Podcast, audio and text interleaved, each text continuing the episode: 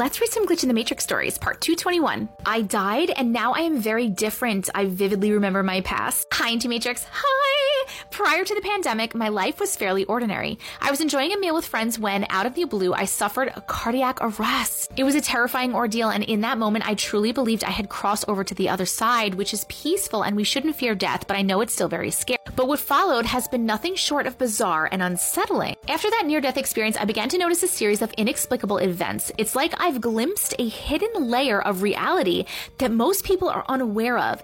Faces started to seem familiar, but I couldn't place them. Deja vu's becoming a recurring theme in my life as if I was trapped in a never ending loop of deja vu moments in reality mixed with my dreams. What? And stranger still, I developed an uncanny ability to sense energies and predict minor events before they happened. It's as if I've become part of the unknown. Now, four years have passed, and I can confidently say that I am not the same person I used to be. The constant feeling of loneliness and isolation has taken a toll on me. I can't help but question the nature of existence itself. Could it be that we don't truly die? Perhaps we merely transition to a different realm, another dimension of reality. It's just a theory, but the memory of that moment when I thought I was gone remains vivid in my mind.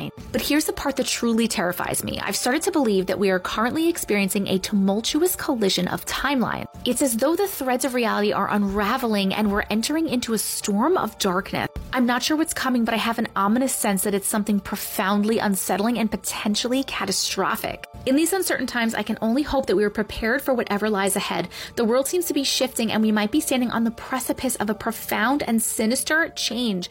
All I can do is share my experiences and hope that somewhere out there, someone else has felt the same way and that they've also been touched by this eerie transformation, and that together we can try to make sense of this enigmatic journey to, into the unknown. I'm trying to know what is purpose, why this death experience opened my eyes, but once I figured it out, I would love to spread it and somehow I can understand what it all means. Okay, first of all, I'm wondering if you said that you thought that you died and then you said that we shouldn't be fearful of the other side, even though it is kind of scary because it's very peaceful. Does that mean that you had like a full on NDE? Like, do you remember the other side? Or do you just remember feelings from when you passed away? Second of all, what you're talking about, I believe, is quantum immortality. I was actually just thinking about this today, right? Because I am open to all things and I'm wondering how can we have quantum immortality, but at the same time, have where you, when you pass away, your soul goes back home, like to the other side. I'm wondering if it has to do with like you're not done with what you need to do on earth yet.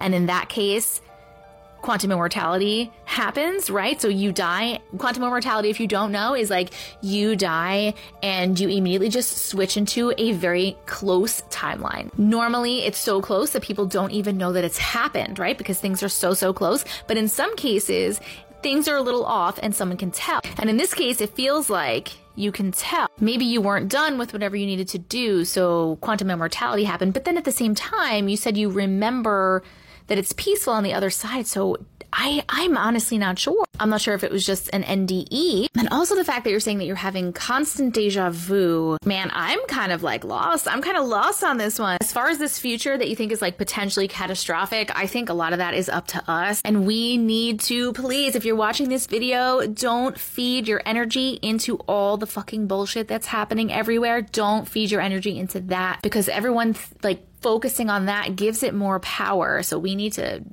pull away from that. This is why I don't watch the news. I don't, none of that. This is all very crazy. And I'm honestly really not sure what my exact opinion is on this. I, re- I want to hear yours. Tell me your opinions in the comments.